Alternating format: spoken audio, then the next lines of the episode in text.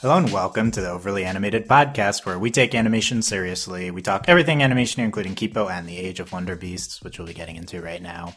I'm Dylan Heisen, and today I'm joined by Delaney Stovall. Hey, y'all. And Michelle Ender. Hello. It's uh, the final season of Kipo and the Age of Wonderbeasts, season three, uh, that we'll be talking about today. Just premiered this week on Netflix, uh, the third final season, all within a year. Uh, pretty crazy stuff with Kipo, right. So we'll be getting into all of our reactions about this last ten episodes of Kipo and the Age of Wonderbeasts. Make sure you have seen the final season, then you can come back and listen to the podcast. We'll be getting into spoilers immediately for all of Kipo, and check out our previous discussions on Kipo at overly animated dot com. You can search overlyanimated Kipo for on any podcast app for our previous Kipo pods, and we also had an interview with the creators, so check all that out. But it's time for the final season. Again, spoiler warning. Let's get initial overall thoughts. A lot here, but like, what were your big reactions, Delaney, to the final season of Kipo? Number one, I just missed Kipo. Like, I was like, I was just watching it and I was like, man, I missed this show so much. Like, I loved every episode. Every time, like, the show starts, like, the music, everything, I'm just, like, pumped, ready to go. Um, I I was just blown away. Like, honestly, I think Kipo has done a lot. And I think season three is a really big, like, season three was just an incredible, like, you know, finale to the whole series. Like, I just loved it. I loved every minute of it. It made me laugh. It made me cry. Lots of crying. But I just loved it. It's, I, Kipo's just amazing. Okay. Very, very positive reaction from Delaney. Michelle, what were your, what were your big reactions to Kipo's final season? I was, I mean, last season left on such a cliffhanger. I there were some things that I felt like, oh, well, they're going to have to definitely tackle this stuff. And, like, they did, not necessarily in the way I expected. But I feel like this was such a nice season to culminate a lot of the things they built up for the last two seasons, especially season two, I would say. Um, I, I was just really pleasantly surprised at a lot of, like, how these things turned out, how much weight was given to things, how nothing was resolved, like, super easily, but the way everything turned out, like, made a lot of sense narratively, given, like, everything else that happened in the show up to this point. So, like, in terms of, like, character stuff and in terms of, like, thematic stuff, I feel like this was a really strong season. And yeah, I I did definitely cry a couple times. We'll get into it. But, like, oh man, this show is so good. And, like, honestly, I know there's the take out there that, like, oh, people wish there was more, but I feel like this, this was clearly, like, the story they always intended to tell, and I feel like the way they handled the ending was really wonderful. So I'm one hundred percent happy. Nice. Okay, that's a, that last part. We can uh, talk about that in a in a second. But yeah, I, I also really enjoyed this last this last season. Um, I, I thought it was, like, a really good conclusion. That was my main reaction. Like, this was a great yeah. conclusion to Kipo. Like, the season itself, I wasn't quite as into as season two. I just love, I agree. I love the story of season two so much. So, like, yeah. the story here was, but, like, I think, I feel like they treated it more as a conclusion to a lot of stuff, which yeah. is really interesting. Um, but there still was a lot I loved in the specific season itself. I love the epilogue at the end. Um, mm-hmm. So happy with that. I love how Scarlemagne was handled this season. Um, hey. Just really yeah. cements him as an incredible character. Scarlemagne and Kipo's relationship, that was one of our favorite parts of last season, was con- continued really well into this season. And then Kipo herself, her entire arc, I think, was really incredible. Um, those are those are kind of my, my high-level uh, thoughts. But um, yeah, it's interesting talking about final seasons and about series finales because uh, you know, we're we're talking about them as their own thing, but also just as a as a conclusion to everything we've we've talked about before. So um, as as Michelle referenced, you know, like, some people might be thinking, oh, only thirty episodes. Well, Kipo was clearly greenlit for the third, the specific thirty episodes, three seasons before it ever premiered, and that was kind of yeah. always how long how long is similar to She-Ra, always how long it was just going to be. Um, and so they knew that, and they wrote a complete story. We're not used to seeing, like, a thirty episode complete story. Um, but, uh, so I, I think it's interesting, um, how we thought it was handled. But, um, yeah, Delaney, what, uh, like, w- w- do, were you satisfied, as we're big fans of the show, were you satisfied with the season, with the finale as a conclusion to it? And kind of, like, what worked the best for you? What was the most important that the, the show did in wrapping things up? Oh, so definitely. I did, like, you know, y'all were talking about you really liked season two, and I'm kind of like the person who, like, and obviously season two is amazing. Like, the whole, everything with Scarlemagne's great. For me, like, I'm really that I, what I really like is, like, obviously we always, you know, it's kind of like She-Ra, we got our happy ending. Well, what I like is actually, like, dealing with the consequences and, like, actually, like, getting there. So that's what I really liked about season three is like, this is what I wanted from like the, that I feel like I don't usually get from shows. It's kind of like we fade to black and then, oh, everything works out at the end. But I felt like we were really working towards the Hamufa. like, like I was really yeah. like, that's, that's what I really liked. I liked watching that happen. And I guess that's really what worked for me was all of these like, and I did it in funny ways, kind of like what Michelle was saying is like, oh, how do we get everyone together? Well, at first you think it's going to be easy. Look, they're all lying. No, right. They actually stole the centrifuge. And like, so I think that they did it in really like, I think all of it tied together really well. I think they did a really good job of like, like they had already sold Doctor Emilia, but you know, it was kind of hard in season two to switch villains like that. And then I think they did a really good job of selling Doctor Emilia and selling, and and also the other thing was like selling the conflict. Because in a lot of shows, um, and this is not too dissimilar to the conflict in Star, like you have these, you know, they're not people versus the people.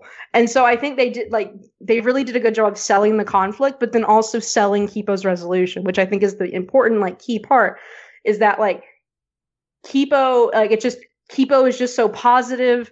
And, and also like, it's not just that it's just not, like, it's not just Kipo's energy. It's Kipo's everything. Like Kipo does her best to be like, look, like just talk to each other. It's not, it's, you don't have to just take it from me, like talk to each other. And like, like prom, great idea ever. Also prom, like the fact that prom happened was amazing. I know. So good. So but, many prom. Like it really, like, I think that's just, it's hard to like pinpoint a moment. The, granted, they also, I guess one of my favorite parts of the season was we didn't let Scarlemagne go. Because Scarlemagne and Kipo's relationship is one of the most like compelling parts of the sh- entire show. And I'm really glad that we got like, that's like my favorite. I was like, yes, go talk to Scarlemagne. And I think they did a really good job of that whole interaction. Like there was still that tension, but then Scarlemagne ultimately had to apologize.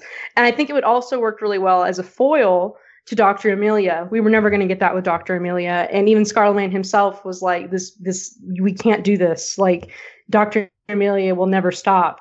And to save Kipo, we have to do what we have to do. And so I, that's really, for me, it was just, and just all the little loose ends. And, and like, you know, and it's it's silly stuff too, like Jamak uh, riding in on the Mega Bunny, which, you know, it's all the way back from season one. And so there's a lot of, you know, there's little things here and there too that I think they did really well. And just, or, or it's kind of like my wife, for example, um, she hadn't seen all of season two. She loves Kipo, and hopefully eventually we can go back and rewatch all of it so she'll have seen every episode. But, you know, stuff like the kaiju fight, which which I'm really glad Dylan called it the kaiju fight in the notes because that's exactly what it was. um, and, you know, watching, without saying anything, watching Doctor Emilia succumb to the mega. Like, stuff like that, that I think, I really appreciate it when shows, like, one, you want shows to say things explicitly, but you also want them to trust you a little bit that you've been paying attention. So I, I, I think Kipo was a good balance of that. And I think it just all came to show in season three.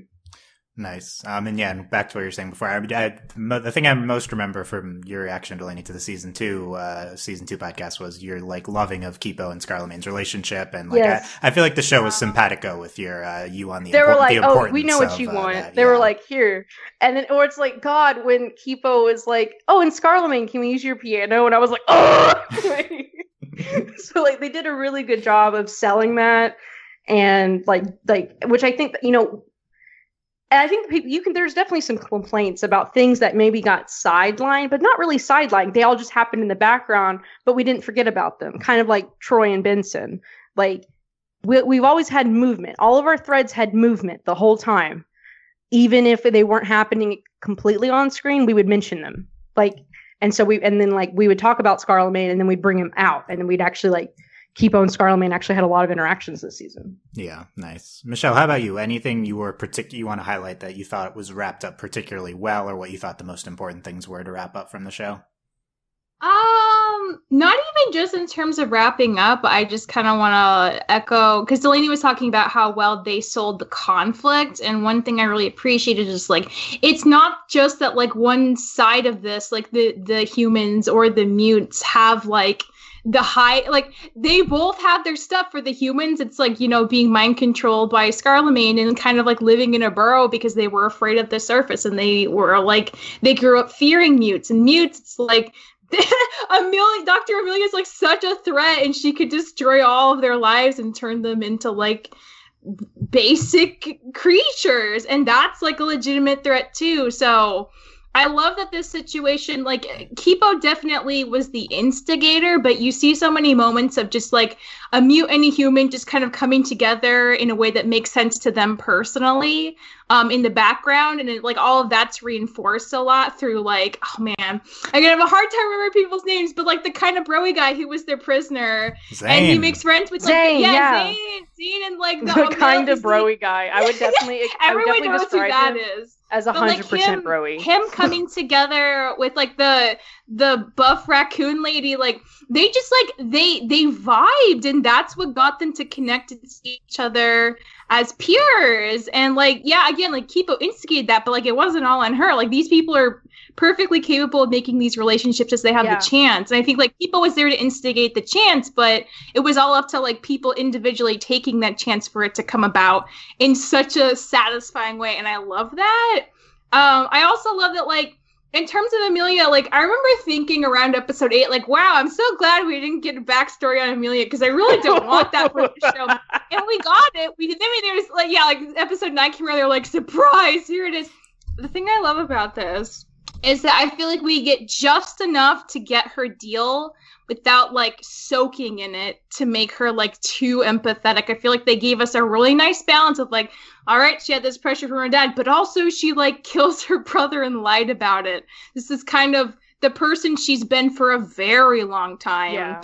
Um, and it really sells her as a legitimate threat in a way that I think nothing else would have up to that point. Because, like, I think, like, with Kipo, like, Kipo's kind of been our P O V character for so long.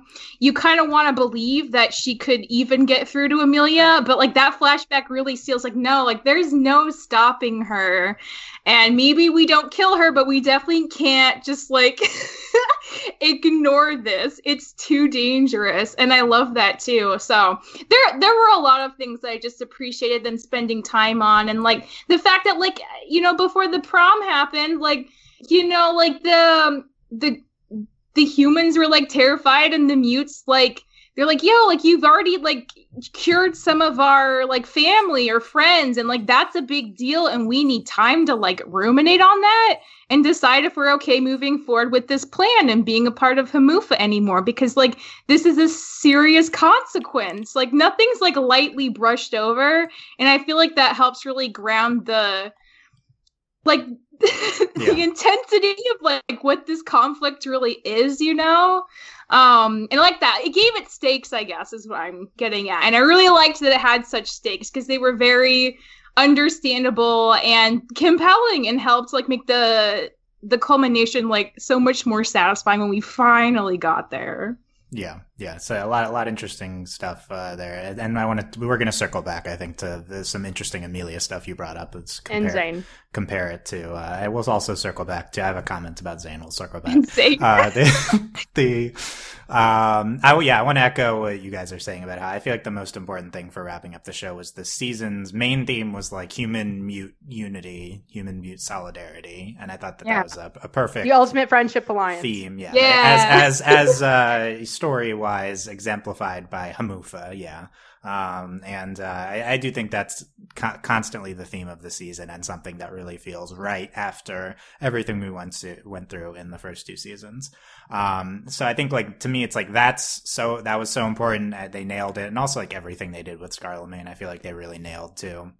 Uh, especially because he's just like we're. It's a weird thing where two thirds of the show's has uh, Scarlemagne as the villain, and now we're pivoting to someone else. So it's like.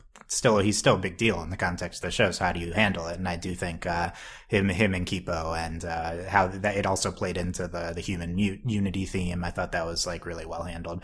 Um, I also do think we got a lot more backstories to a lot of characters.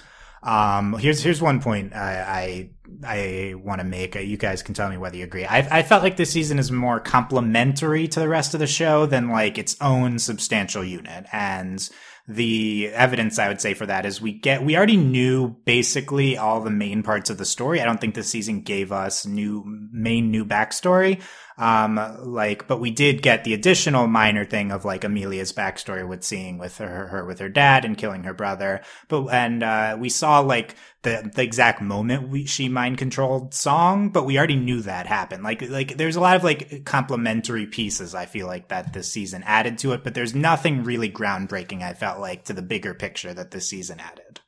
That's a good point, because like the only other flashback I can think of is the one with um, Benson and Dave mm. like finding each other, but that feeds directly into the mute human situation. Um, so like even that kind of ties back to the theme the whole season's about. So I mean, I think that's fair to say. Like, it's not like we have any big revelations. It's just kind of a, a season that builds on everything we already know, and like, you know, it's like the top of the sundae or the cake or whatever. It's the part that makes it like even more satisfying. But yeah, yeah, it's it. There's not like any like exploring, adventuring this season. It's more about just like, are we gonna go to the ship? Oh, we gotta get the poison ivy or whatever. Like, it's about like planning and strategy and like mini fights and then like an ultimate fight. But it's not like the going around meeting new people, like making new friends kind of thing. Because, yeah. like, I, I feel like it makes sense. Because, like, third season, like, we've kind of, like, we've done that already. It's time to, like, make a, a bigger move. And I feel like it was, this was, like, a bigger move than just, like, what we've seen before, I'd say, in a lot of ways. Yeah, it's more of, like, there's a main conflict at the root of the, the story. Um, it was, it was, yeah, I think that it felt, it, that feels a little bigger in scope. I, another way yeah. of framing the thing I said before is, like, I do think Kipo's a show that for the first two seasons was very centered on unraveling the past and presenting it in flashbacks to us. Um, I think that was just a, I mean, season two, it's a huge component of. I also think season yeah. one, they, we, we, it's, uh, you might not remember, we learned a lot through that we take for granted now throughout season one in flashbacks. And then we, we, and by the time we get to th- season three, like, we have all the, the key components. So we do get flashbacks here, but like we talked about in previous seasons, how this show did a thing where it always had an unrelated part at the beginning of the episode to the rest of the episode, a pre-credit scene. Like, we sometimes get that this season. Like, it, it's a little, it's a little less of, uh, It's, it feels like a little bit less of the core of Kipo at this point. Um, I think given how all out I feel like they went in season two with, with the, the Scarlemagne stuff and the backstory, I feel like, uh, not trying to re- redo it is, is good. Like, I think it was like more complimenting it than trying to one up it in, in, in the, it goes bigger in scope in different ways. Yeah. Like in the main Pl- uh, plot conflict versus, uh, you know, trying to, to continue on with the flashbacks and stuff. So I do, I do like how it was handled, even if, uh, ultimately, um, I don't, I might not look back on it as fondly. I mean, I think it's interesting to compare this show to Avatar and its last season. I think Avatar is, for me, is the obvious comparison for Kipo purely because, uh, three season sh- kind of short show, uh, full, telling a full story from start to finish, very rare, like a very serialized show. Um, Kipo is half the episodes of Avatar, but other than that, it's, uh, it's very similarly structured, I think. And, um, like, you know, I, I'm not, not going to say Ki- Avatar better, but, uh, I feel better about the last season of Kipo. I was always, I always have complicated feelings about the last season of Avatar. I feel like a lot was going on there. And another, another thing with Avatar I want to say, by the way, is they both very much center in on this theme of, uh, of what are we going to do with the main villain? Can we kill them or not? Like, and that's like a, a big theme at the end of Avatar and the finale. And this is something Kipo, I think, is going through, like what to do with Emilia. How do you handle it? Um, her discouraging Wolf and, and, and Scarlemagne from going after her. So I do think we also maybe approach similar themes towards the end of the shows. Well, I, I want to push back a little bit just with like, oh, I know what you mean by complimentary, but it's more like, I think Kipo is just so different from a lot of the shows we talk about, and even Avatar. We're talking, and I actually, I actually think Kipo's better than Avatar. I think that's a really that's big a very, moment. Very hot take from you, Delaney. No, it's extremely Ooh, hot take. I like it. No, and that's the thing. Like for me, like, and I and, ha- and it all comes down to what we like. And so, like I was talking about, like what Kipo deals with is what I wish we could get from more shows. Like, like for example, Avatar ends, and the Fire Lord's defeated. And then you figure out everything else from either the comics or Korra. But Korra doesn't really deal... Like, Korra deals with more of, like, the consequences of what happened versus, like, actually what happened. And again, we have a lot of this side um, content. We have a lot of comics. And Kipo, you see it happen in real time. And then we also get the, the epilogue. And so... Which it's not just all on the epilogue. Like, I'm not going to give that much credit to, like, this very short scene we get. It's a great sequence. I loved the epilogue. And usually I don't like epilogues. And so, but this, like, and I think a good point is, like, we talked about Avatar is, you know, it's, like, it's sixty episodes. And then we have thirty. Um, this is a much tighter story. Yep. And it all comes down to what you like. Like there's like, you know, I hate the word filler, but there's a lot of filler in Avatar. Avatar's a Avatar.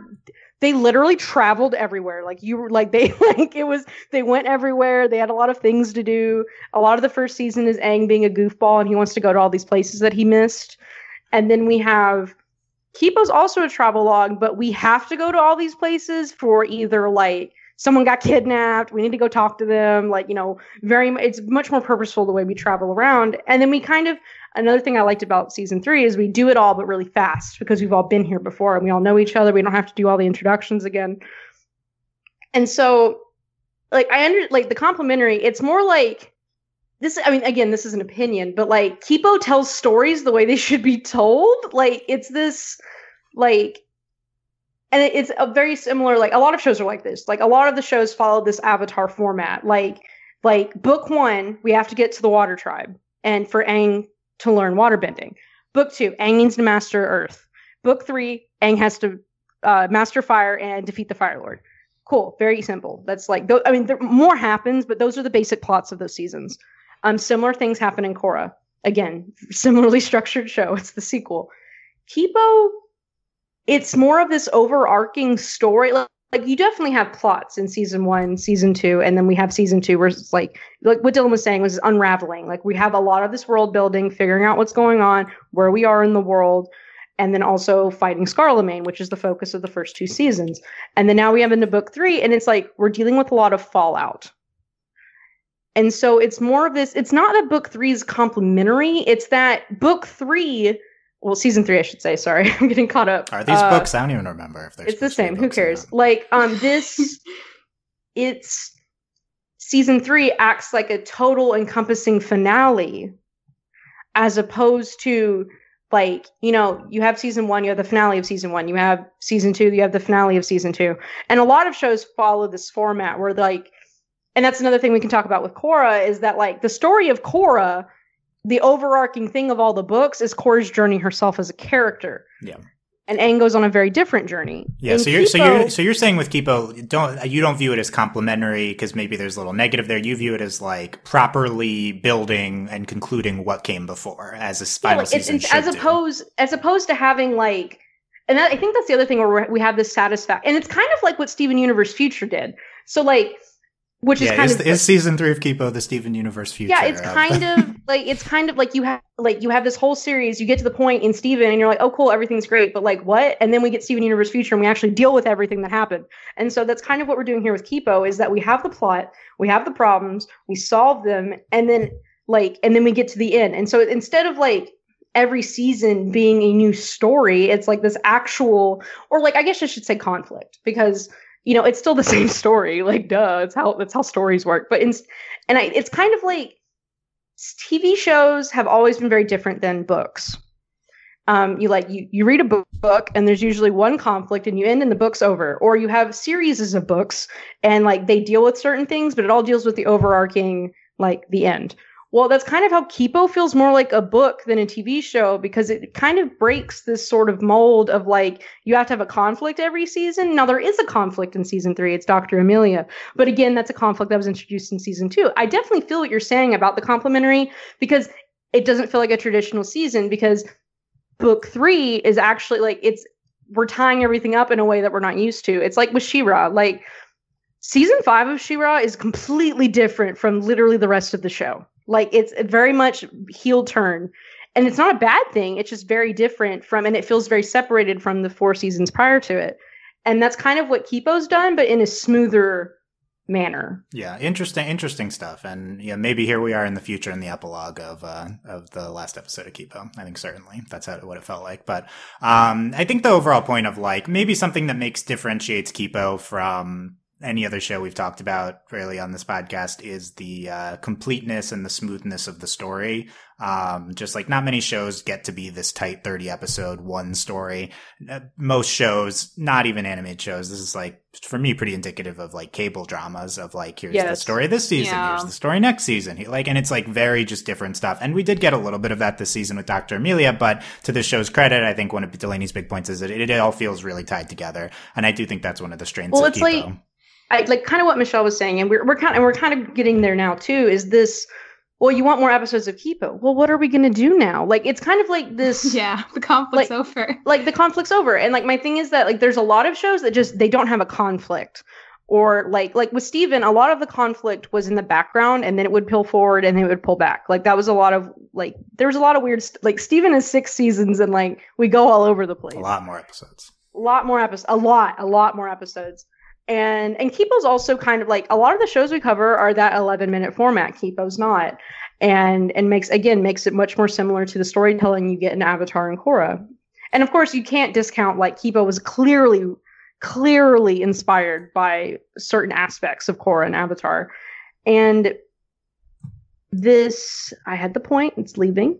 Oh, about the it, it's like. We already we, we finished, and not only did we finish, like I would have been fine if we didn't get the epilogue. I did have the epilogue spoiled for me because I saw screen caps, but um, like I didn't like like there's nothing wrong with the time jump, but it's also like especially with the time jump, what more do we need? Like we've told this complete like Kipo yes. is gonna live out the rest of her life, and it's gonna be awesome. Like she's like there's nothing more like Kipo's story. Is like her bringing everyone together because that's who Kipo is, and also getting her family back. Like all of Kipo's, like and Wolf, like all of this is about family and like bringing communities together. And we got that; it's done. Like, what more yeah. do we need? Do you want to watch an episode about like?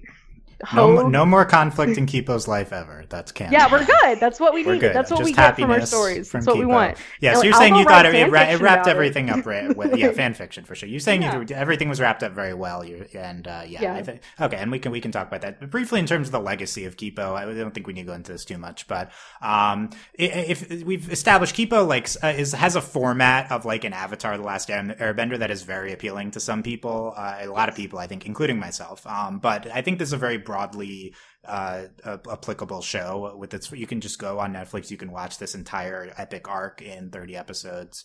um i yeah. think uh it's it's i do think this this I've, I've said this before, I think this has lasting power, and I've also said like I think Kipo is a special show. I think this season wraps it up well, so I think that this is like uh, one of the most special shows we've covered on this podcast. Um you know, to me it it, it jumps out apart from any out of anything apart from Steven Universe and BoJack, so I think that's some pretty high praise for for Kipo.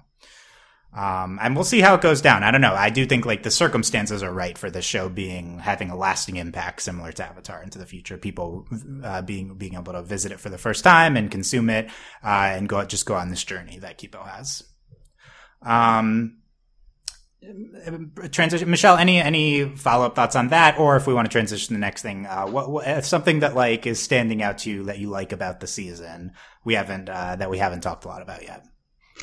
Uh, well, I was mostly thinking about just like in relation to other shows. One thing I really appreciated, and this is like the only thing I screen capped because like I had to hunker down and finish like is five it, episodes. Is it today. Older Kipo?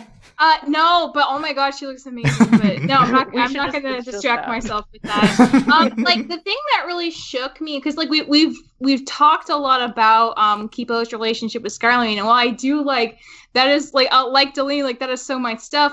One thing I really appreciated this season was that the show seemed very intentionally to give a lot more focus back to Wolf, and like yes. Scarlemagne's there, but also like Wolf and Scarlemagne have a whole relationship. Mm-hmm. But like the thing that really broke me was when the kaiju battle's happening and Wolf's immediately like, I'm not letting you do this alone. And she's there with her for pretty much the entire mm-hmm. fight. And then after that, it's like, all of Kipo's closest friends, like including Jamak, which is so funny. Like what a what a change by the beginning of the season to this. And like they're all coming together, and in that way it, it reminded me of what I feel is like this wonderful shift away, um to, like similar to like Steven Universe future and similar to the ending of She-Ra, where like these shows, and again, like this is still like a children's show. Like broadly, um, but like the fact that like there's this ongoing conversation when you have a main character who like assumes they have to resolve all the conflict themselves, and that's like so not usually the best case scenario. And seeing more and more of like the people they've impacted and care about come to their aid, um, and help them do this as like a group effort is like so nice to see. Yeah. And it, it just, it fits so well with the theme of the show being like, as Delaney was saying, like so family focused, um, like, you know, blood family, but also fan family. And they really, they just, they highlighted like the teamwork effort of that so well this season that by the time you get to the epilogue, I feel like what makes the epilogue feel so satisfying in a way a lot of epilogues don't is just like, it's the culmination of all that effort. Like they're all five years older. They're, they're fitting into these new lives and they're comfortable and they're happy and they're together. They're a and family. That's, that's what they wanted. When you see them all like laying down on the grass and they're just like at peace with life and with each other. Yeah. It's just such a crazy nice moment. Like I feel like that's like one of the moments I'm gonna go back to, is just seeing how like they're all older but like they they're still each other's family and like it did turn out okay. And that's like such a good, I don't know, like that's the kind of energy I want to see more in shows. And I feel like it was really nicely handled because like yeah Kipo like Kipo's one of those, you know, one of those protagonists that like it's probably gonna want to take on too much literally all the time. And I think it's really nice that, you know, some of her family pushed back at her. Like, I like that Wolf and Scarlemagne, like, went off to do a mission. And you're like, like, we get this about Kipo. We think it might be a flaw. We're going to do this our own way. And then they, like, realize after trying it their way that, like, oh, like, this is why we probably shouldn't go behind Kipo's back There's and, like, like really change our minds. It's, like, it's so nice to see that, like, We, we we see them actually try things and change their mind in real time. Like, yeah. It's just, it's so much more satisfying than if Kipo just went, don't do it. And you're like, yeah, okay. Like, because they're their own people. Like, and as, as much as this show is about Kipo, I feel like the fact that so many of these characters on their own are able to make decisions in a way that makes sense for them personally, and not just because they see the world the way Kipo does, is like a really good way to flesh out like the reality um of the world. And yeah, that might have been a little bit of a tangent into a direction, but like basically like I love that it's it's stayed so consciously about family, and like that belongs to the culmination of all that, and it's so good. Well, there's really a lot of like one a really important moment in the scenes you're talking about. Like a really important line that stuck out to me was when when Wolf is like, we can't be with Kipo and not stand next to her. Yeah. Which that was really like one that I like felt that in my soul. Mm-hmm. And then also it's like, that's really like, that's like, we can't like, you know, there's no half, there are no half measures. We're either all in on Kipo or we're not, we have to do it her way, which I thought, you know, was really meaningful, especially coming from Wolf. And there's some more scenes like that. You're talking about making decisions in real time. Like Wolf, she, you know, it talks to Scarlemagne a lot. She even talks to Margot when she's like, look, I didn't think this, Kipo changed my mind. And there's this constant of like reaffirming why she changed her mind. Yeah. And everything Kipo's done and all the things that she's experienced. And then also like their own people, like something that I think Kipo has done exceptionally well. And I mean, and I mean, and I don't even mean just with animation, I mean, in all media, is when you have a trio, well, really a quartet, but like it's Dave, but like granted, but that's the same thing though, too, is like Dave had his moment to shine this season. And also like, this doesn't feel like, Like, I would never say Wolf or Benson or side characters. They each get their moments to breathe. And it's also, like, for example, it's like, yeah, Wolf and Kipo are best friends, but Benson and Kipo have such a special relationship. And we get to see that. And, like, another, like, you know, something I really like, it's a little scene, is when Benson's like, oh, I had a date. And then Kipo's, we have to do this. And Benson's like, okay. So, like, it just, it's really sweet, these moments. And, and like, you know, and it's not just when Wolf's not there. Like, Kipo can always turn to Benson for different issues. And, like, I think that's something Kipo's done such a good job about, is selling this family, selling these relationships. And it's like, and me and my wife are joking. It's like, like we're talking about like, what, like I saw a comic today and I was showing my wife, and it's like Wolf like called uh, Leo and Song mom and dad, and they're like sobbing. And I, and we were just joking, like Leo and Song are just like, I'm your parents now, like to everyone. Like they're like, I'm your, I'm your mom. Like they, they, they to, to Benson, to Dave, like they're, they're, they're everyone's mom now. And like, that's just something they've done such a good job about. And it's just like, what, that's really what the epilogue, like that's what's so satisfying about the epilogue. And like, and even and even and even Hugo's there, they're all there. And it's, and another scene I wanted to point out real quick, what that was really meaningful about that too, was something that really got me, was when when Hugo's dying, and it's not just Kipo and Song and Leo, but all, like, Wolf and Benson and Dave are all behind her. And, like, everyone's crying. And it's not just because it's, it's because they all, like, they're all a family. And it was just so devastating to watch, like, all of it. And so that was something that really stood out to me, was just how much, like, all of the, it's, like, this isn't just, like, oh, because we say everything's found family. But, like, this is really, like, they really sell you on these relationships between all of the characters. Dave and Leo have an episode. That's amazing. Like, why? I don't know. But they do. And, like, they sell you on all of these relationships. Yeah, I think I think that's a lot of good stuff about the the family uh, aspect of Kipo, and that, that's I, I like that point that that's why the epilogue plays really well. I think is uh, highlighting those aspects. I mean, in general, I'm very pro epilogue, always have been very, and this is a this is a great epilogue. Uh, this is a, a one oh, of the best amazing. ones. So, like, uh, so good. And seeing all the new designs, especially uh, Kipo, older Kipo, God, Kipo, yes, Kipo looks so cool. Oh my I, God, I her so hair. Mad. Like, I'm so mad it got ruined for me. Then I was like so excited, so I saw the screen cap on Twitter, and then we watched the episode, and I was just like, oh my God. Like, I just I can't get over it. It's just, and then Wolf's hair, it's just, they're all great, all of them look great. Benson's hair, oh my God, I know. And like Troy, they're so cute, so cute. Yeah, well, ben- Benson and Troy are a big component of the epilogue too. Um, oh, yeah. they they so kiss in the epilogue, babe, I think. Um, so let's let's well, talk also- about. Yeah. They also give Troy a lot. They give, we can talk about this more obviously, but like, I do want to say that, like, you know, as much as like they do, they have to, they put Benson and Troy sometimes in the background. A lot of development happens off screen. Troy is very central to this season, and he's amazing.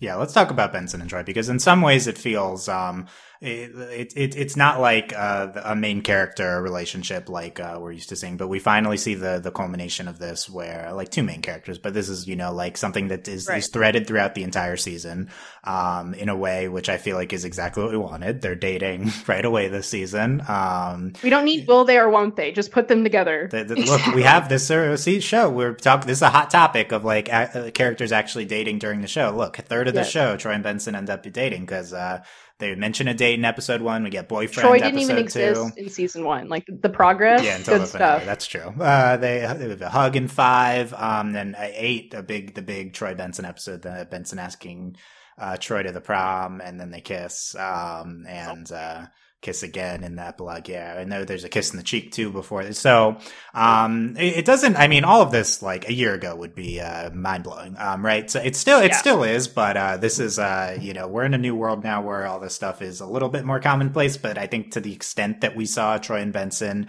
be romantic throughout the season is uh, maybe unprecedented in its own right, especially for two men in a relationship in oh, a kids animated show.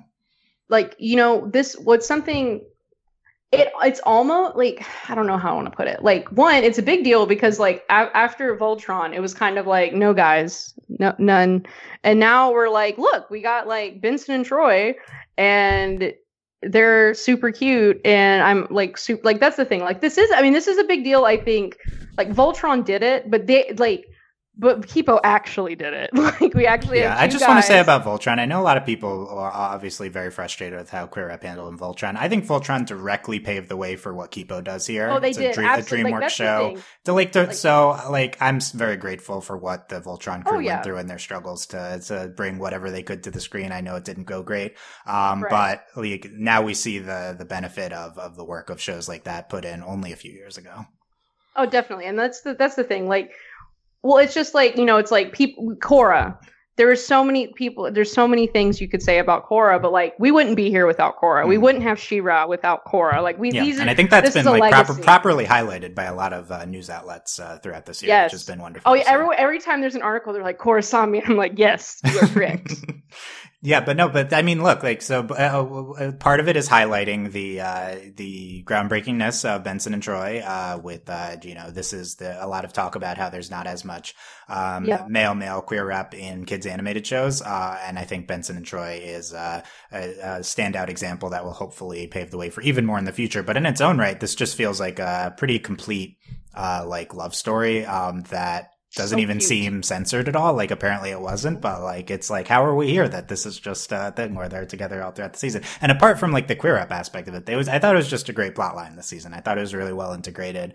Um, it's like, oh, there's a prom episode. Obviously we need to do a big Benson and Troy yeah. story. Um, and then the promposal. Like, I really liked, like, I like how, like, they were like, this is an ancient tradition. I was like, I hate this show, but like, it was good. Like, they did such a good job with it. Like they, like, that's the thing. Everything feels so real. And, um, And it not, and we got, I can't, I don't know when this is coming. Like, eventually the show will happen. Like, we're talking, like, you know, there, we're, this, there's this natural progression of things. It's like, well, now we just need, um, our like queer, like, you know, male main character and his boyfriend going on adventures. Like, that's, that's the next step.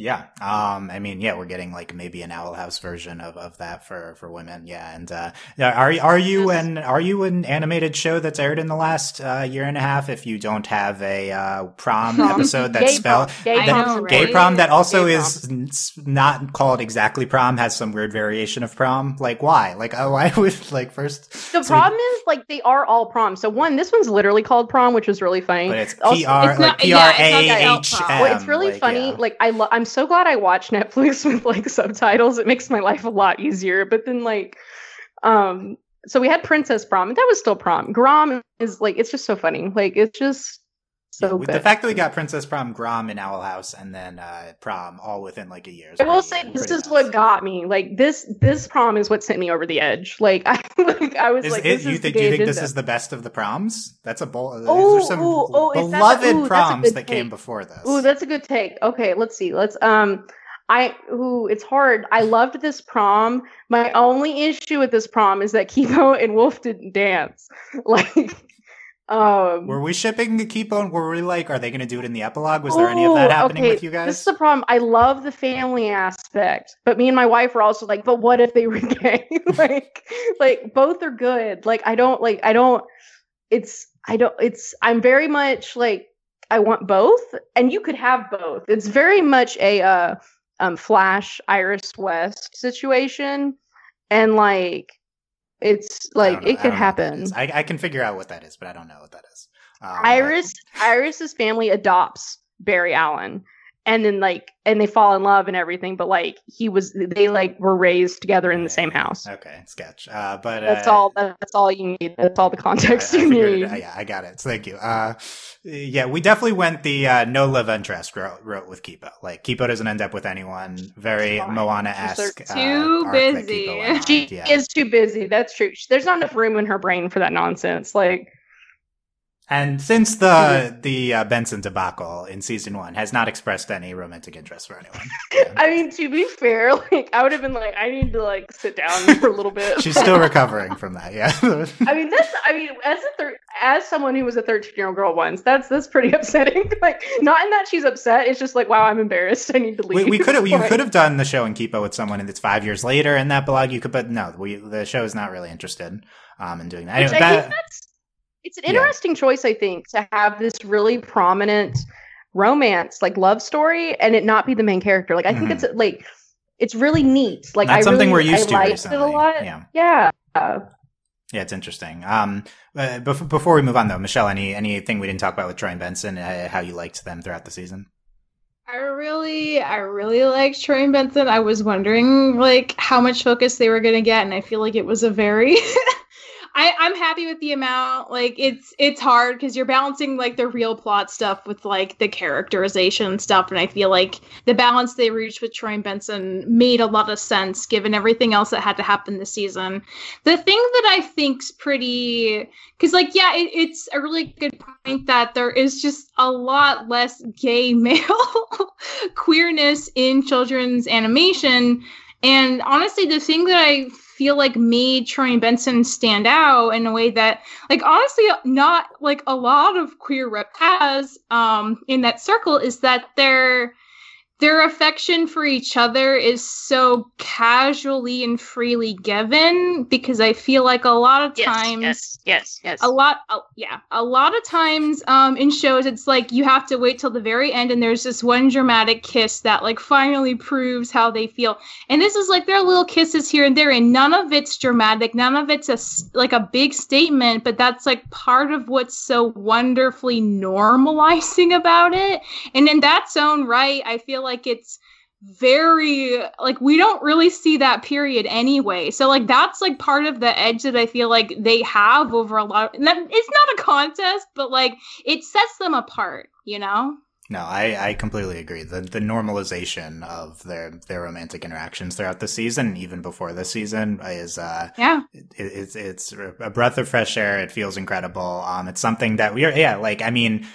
Kurosami and even like a, a Cachador, like they're, they're wonderful. They culminate at the end. Um, you know, mm-hmm. we, like outside of maybe what we're getting with Owl House is not something we've ever really seen before with a, a queer couple. The be the, cute in the show, yeah, the, yeah, just, being really cute and having the confirmation so early that it doesn't have to be a thing that you feel half crazy for reading into is real. Yeah, like no one, it's yeah, no one like ever we, doubted we, Troy and Benson. Yeah. yeah, we never doubted it because we knew he had a crush on him the second he saw him at the end of season one, and he'd already told Kipo he was straight up gay. So there, like the there's there's no struggle. You can just enjoy it. And again, just like the constant casualness of that affection, I feel like it's just so it is so good. That's part of normalizing anything. Just like sometimes it's nice to be casual and just have a lot of it.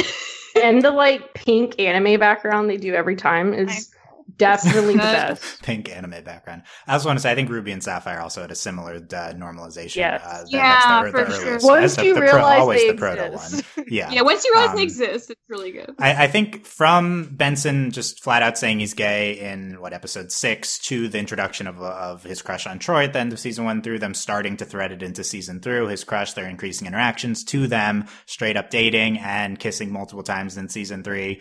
Uh, maybe, maybe this is a hot take. Maybe it's not. I think this is the most complete, uh, queer romance arc we've seen in animation. Yes. Sold. Not a lot, uh, to be fair, not a lot of competition because everything's been censored. Not but, a lot of competition um, is good.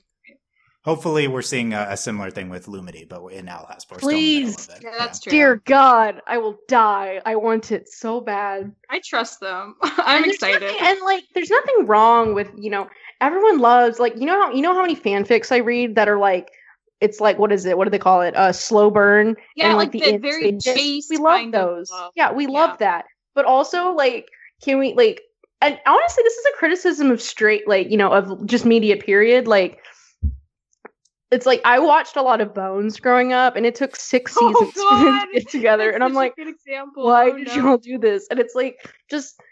It's like, there's like, I don't know what it is with this fascination with like romance, will they or won't they, but then not actually like, which Kim Possible actually did a really good job in the season four that no one watched, but like eight people were like, they came back and they were dating and they had the whole season and it was amazing.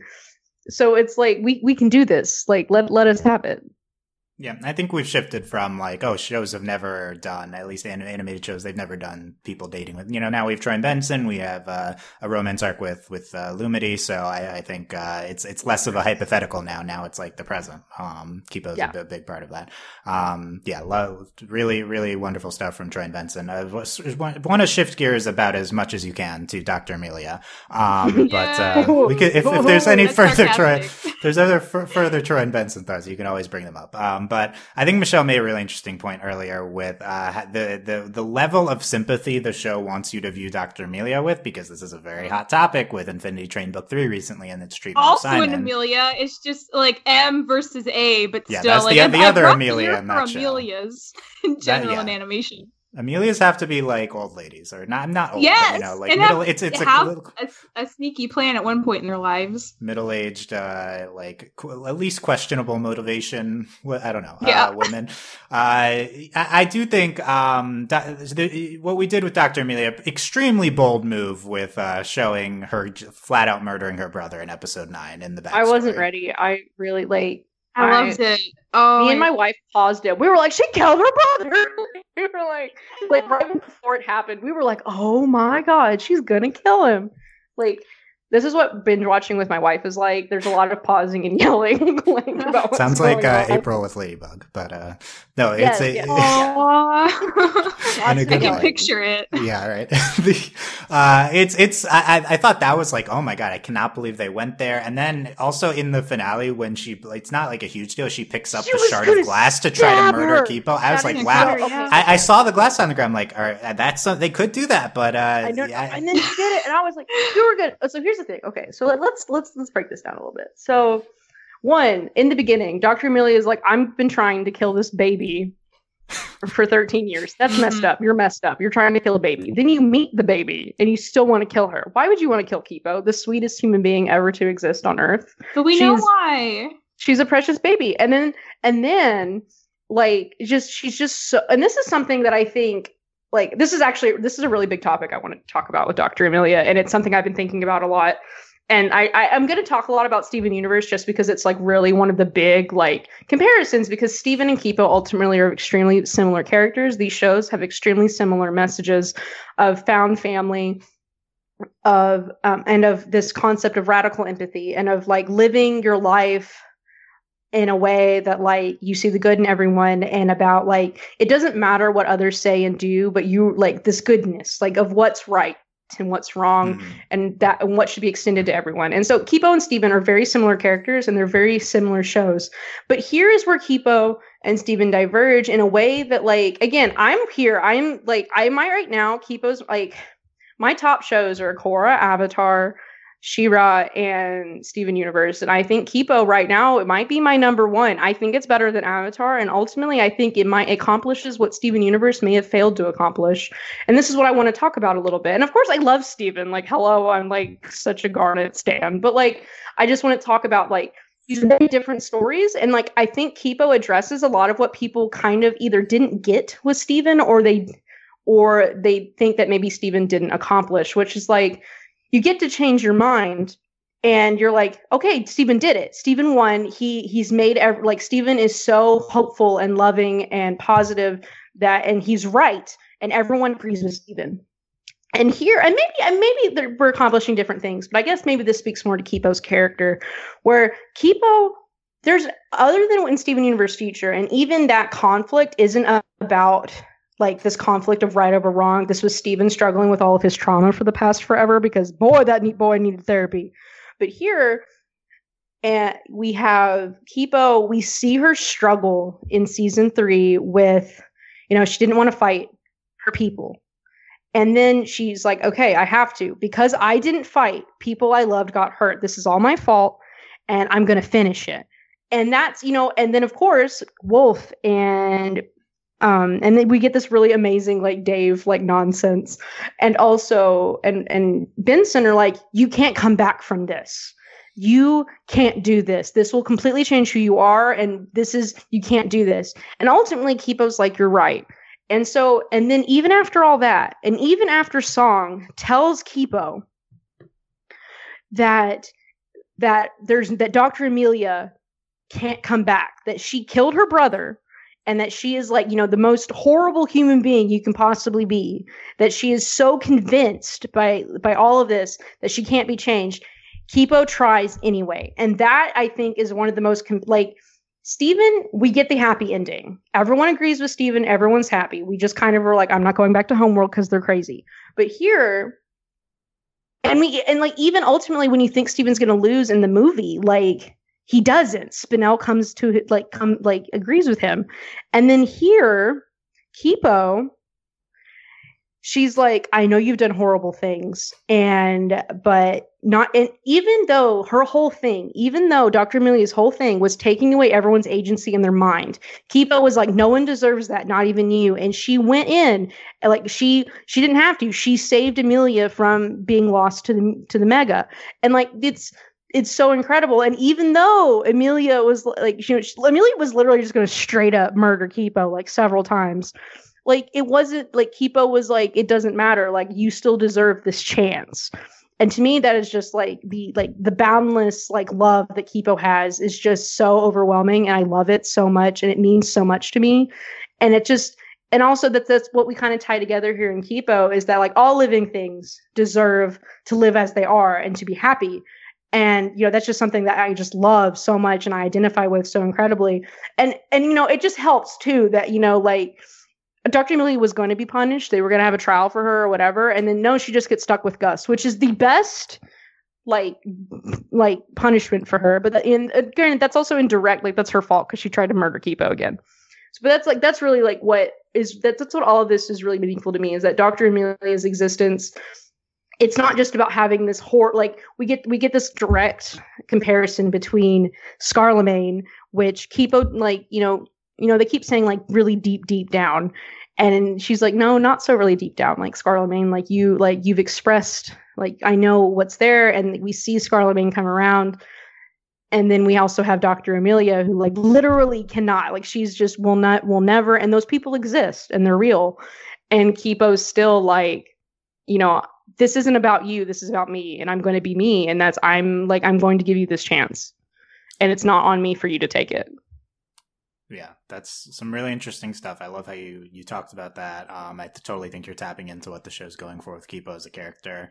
Um, I think in terms of the comparisons to other shows, like, yeah, I think Kipo probably presents the same boundless love that a Steven does. And I think it's interesting how the shows, the difference I feel like is uh, how the shows ultimately have uh, handle what happens with the villain, despite, you know, the protagonists are be- expressing boundless love and empathy. Right. And then, um, you know, a, a, maybe an Avatar and a Kipo have this, uh, this solution, this unconventional solution, Um, in terms of the, the energy bending, and here, like, uh, she's stuck with Gus. Um, and then Steven takes the step to actually, like, change, change White Diamond's mind and, uh, like, actually redeem the villains, or you quote unquote redeem, not actually what they're doing, but, um, yeah. it, it's, it's, uh, it's, it's, uh, yeah, I think, I think it's really interesting to compare it to the two, but yeah, certainly Kipo's expression of, uh, Of, of love, I think is, I feel like is the most important part. And yeah, I think, uh, in terms of the empathy for all living creatures, I think like, uh, totally think this is a huge component of Kipo as the, uh, it's the conflict is like animals versus humans and, uh,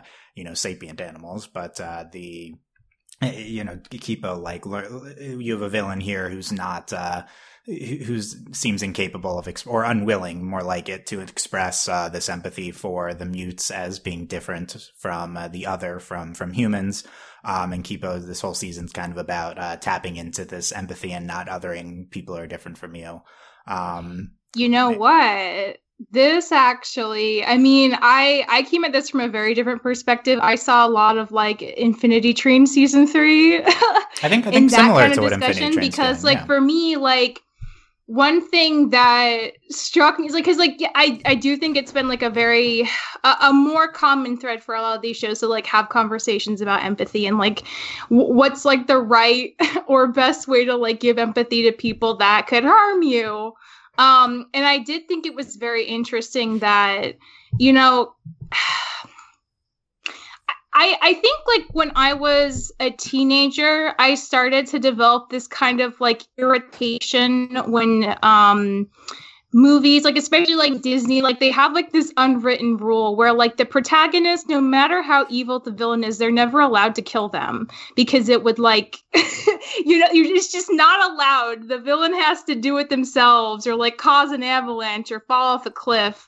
Um, there was always that line there, and it used to frustrate me because I'm like, look, like the protagonist doesn't have to be perfect. Sometimes it's okay to, like, for the, to to if it's self-defense, if it's life or death, like it's. I think sometimes like it can be portrayed in a way that ultimately makes sense and deserves to be seen. And I remember like when I was watching Infinity Train Book Three, when like. Sorry, spoilers for that, obviously, but, like, when the culmination happens, like, Simon really does just do himself in, and Grace gives him every opportunity, even when he's literally trying to end her life. Um, she won't, she won't kill him, and she grieves his death when he's gone.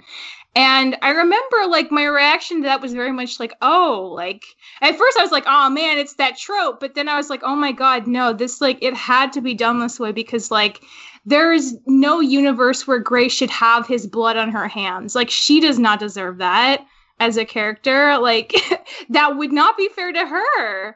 So when I was watching Doctor Emilia, like I, I had a very similar feeling where I was like, Kipo's given her every opportunity. So as far as Kipo's concerned, she's she's done her best here. She is doing this for her own moral reasons. Like, to an extent, like, it doesn't really matter if Doctor Emilia takes it or not. It's about Kipo doing what she thinks she needs to do and what she believes in doing.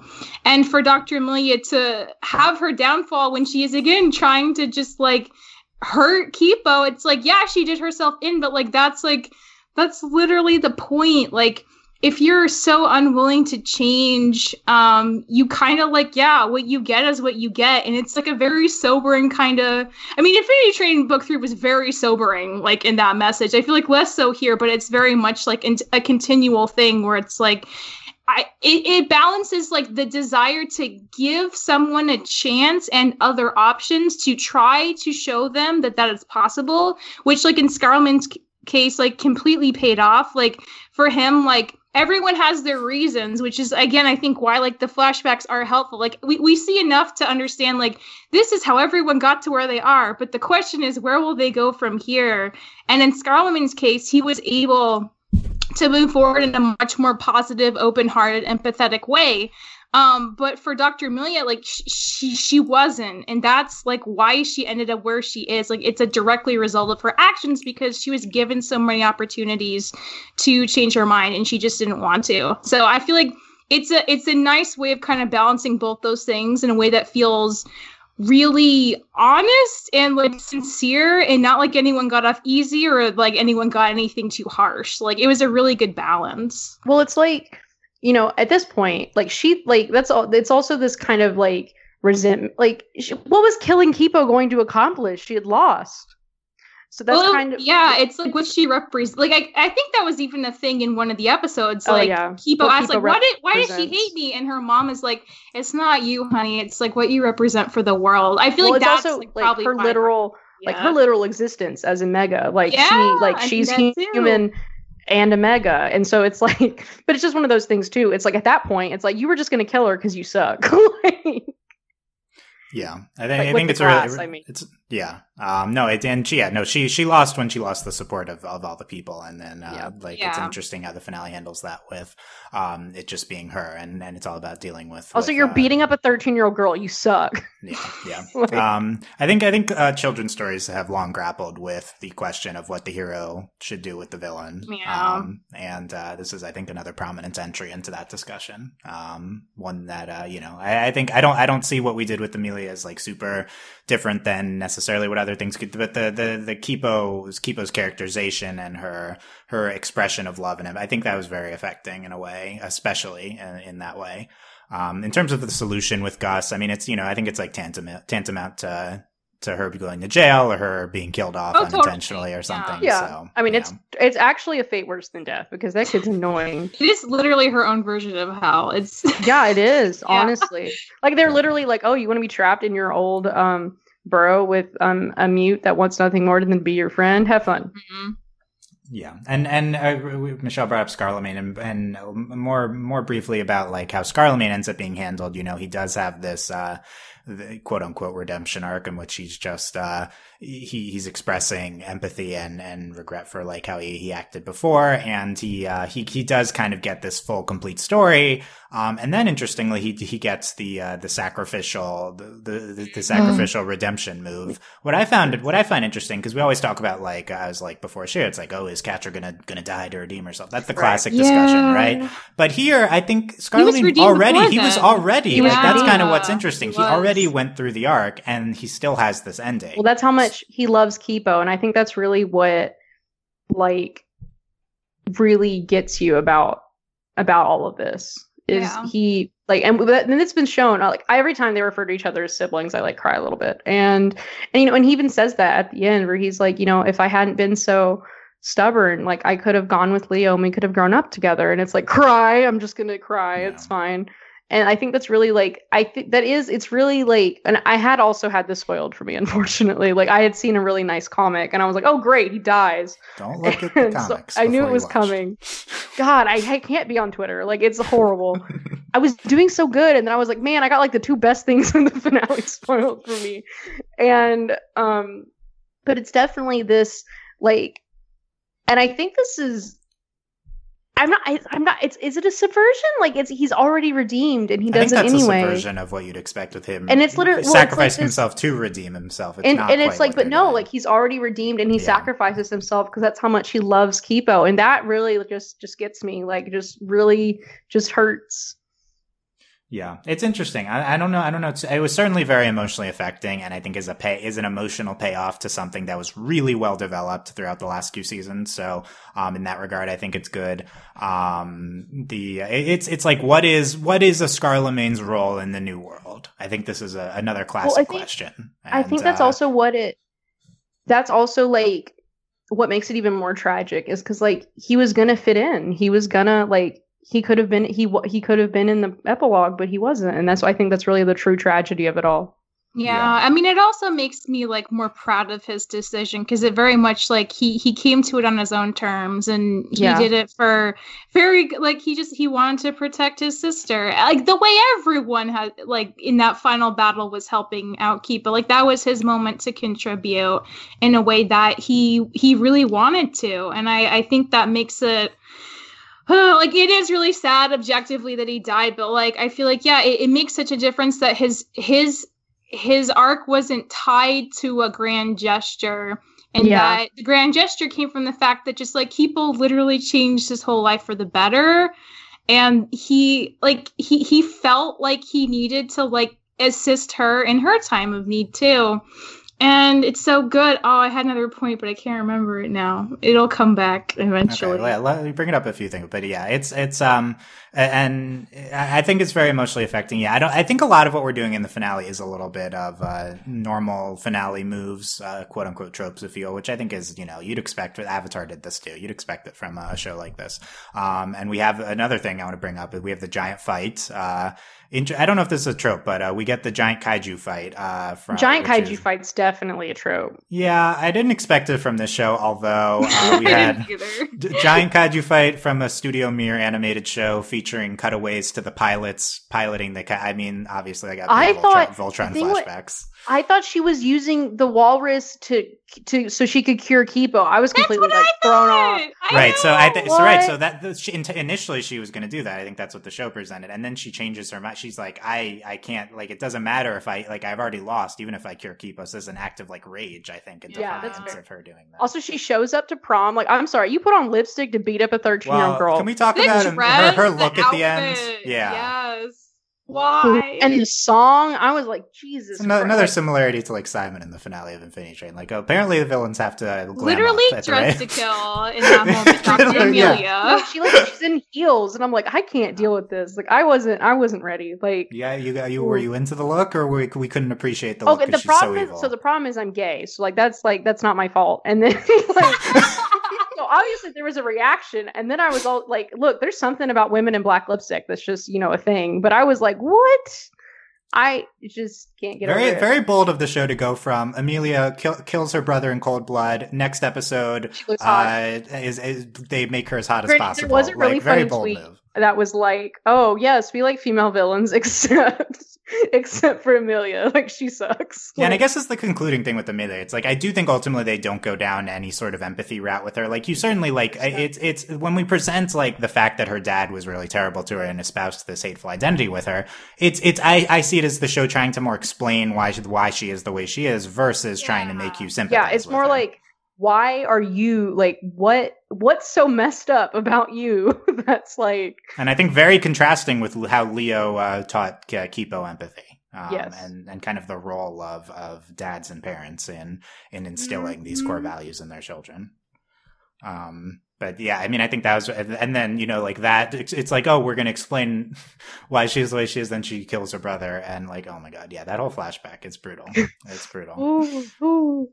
Yeah. Uh, so yeah, I mean, I, I like overall with Emilia, I don't know. Like, I wasn't like, uh, I think at the end it was very interesting. All the stuff we talked about they did with her. Otherwise, I, I wasn't like, uh, uh, incredibly like super into the arc of her as the main villain of the season. But I think as we've talked about, it's like not primarily about that. It's about these other themes. Um, the, it just the makes Kipo the best character ever. That's all. And yeah, more about Kipo and about the the, the, the Unity theme and about uh, the the world and stuff. Um, yeah, so I I think uh, we did we we did do some interesting things with her at the ends. And uh, the uh, what what else about the? I've I've some other random things to bring up. Do we want to do that? Um, sure, absolutely. Yeah. Oh, yeah, okay, absolutely. we mentioned we mentioned Zane. Here's my Zane comments. Um, oh, I'm ready. I've been waiting. I don't remember. The, it would be more if I better if I remembered the workout raccoon lady's name. Label. Um, Her name's Label. Label? Label. Okay. Label. La- okay, Label and Labels.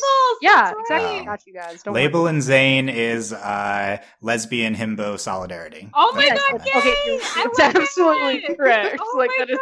Is they even open a gym together? I can't get over it. Like, they open a gym together at the end. Yeah. I, you know, Dylan, I was sitting here waiting for this comment, and it, there's no way that it could have been like I couldn't have been I held on to a better it comment. Like I really I'm really glad. Like this is Thank you.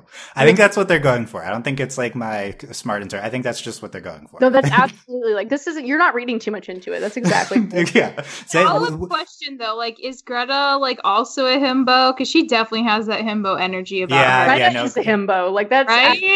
her herbo or whatever. Yeah, no. Herbo. She yeah, I, I think I was like I was like, we were missing a himbo from Kipo. Yeah, I guess it's Greta. Um, but we get Greta's smart moment at the end commenting on Wolf. That's interesting. That was okay, that was I, also I, funny. And they're like, and she's back. I, yeah. I, re- I do. I, I really appreciate the like taking off of the, the wolf skin at the end. I think that was oh, a, a big move. So good. Um, that was oh, just chef's kiss. Also, she's adorable. Yeah, I, and it tied tied in well to when Margot uh, came, her, her childhood friend came back. Oh, I won't lie. Every time somebody got cured, I was like, I'm gonna cry. Like I was like, don't cure the children. Ugh. Yeah, well, uh, the ch- I think the use of children, I think, was uh, was good early on too. Let's let's talk about the, the fact that uh, y- people, including Yum Yun and the other rat, and some other people, oh, get, Yum uh, Yun. Get oh, his bulgy eyes as a regular cat was so unsettling. They really did. Like the thing was, like the entire time it was happening, me and my wife were like, it, "It's Yum Yun, it's Yum Yun," and they like play it up. They're like, "Look," and I was like, "Why are y'all doing this to me?" Like it, there was like. They, they they like literally go around the whole world before we come back to Yum Yum. I'm like, I hate you. I hate what you're doing. You're hurting me. Oh, yeah. Uh, it's it's it's. A, I think um something how this season deals with death, considering Emilia at the end uh, yeah. is has a similar-ish fate to death, and then you know we have the the curing of. Uh, of the the sapient uh, mutes and them turning into normal animals, I you know I think is is supposed to be viewed as a death by the show. Um, oh, definitely. Well, and and that's what the thing was like. Theoretically, it's like, could they cure them? And then it's like, I guess not. And so that's kind of like, you know, I was kind of hoping maybe we get a little bit of that in the epilogue, but no, it was really like that. I think to me that was really what was so upsetting. It's it's upsetting. It's it's it's uh like I think satisfying in a in a stake sort of way. Like right. that, that there's consequences. Well, well the thing was like they did it. Like one, they did it to Yum Yum, which was like oh my god, and then they did it to Brad, and like they kept like they kept Brad. doing it, and it was so like which is what makes it so meaningful. Are you looking up these mutes' names, or do you just know? All no, them? I just know their names. Okay. That's nice. Uh, it Brad, helped. Yeah, I'm telling you, you have to watch everything. There. Were- There's no way I could have said Doge and Hoag's name right if I didn't have. Yeah, I don't look up. Like, if I have, like you got to watch Netflix with, with the subtitles. Yeah, with, with if, subtitles. If they're good I watched subtitles. Everything, everything with subtitles. Like, it's got fired at H B O Max's subtitles, Dylan. Wow. Yeah, they fixed their subtitles. We're on good terms now. They fixed them.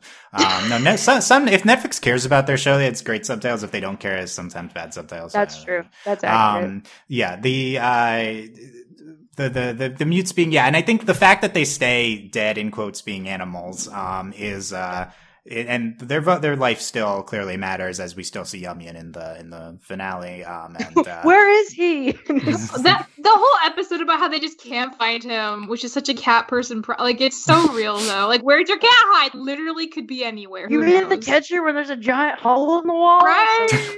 Yeah. Um, I think I think that the decision by the mutes to ultimately hear out the humans who had done that to all their fr- murdered all their friends in a sense. That's like I think thing. the okay, fact that they stay thing. dead is essential for that being such an act like, of empathy on their yeah. part. Yeah, no, that's the thing, because here's the thing, like it's we talked about like everyone's done wrong, and it's true, but it's also like let's talk about these specific humans. Like it, there's obviously there's been a generational like problem, but like as soon as the humans get to the surface, they just literally start murdering the animals, and it's like, guys, like, do y'all not see that you're doing bad things? Yeah. Like, also feels very realistic as to how this would go. It does. And, oh, it absolutely yeah. does.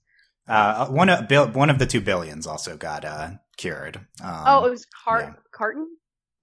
Carlton? Is that his name? Do they have two different? I don't know. Do they have different names? But it's they the, do the, have the, different names. Billions and billions. It's, it's the. I can't believe they murdered the Jizzle one. I'm pretty sure. So uh, oh, that was him. That really upset me. Move. Like I was.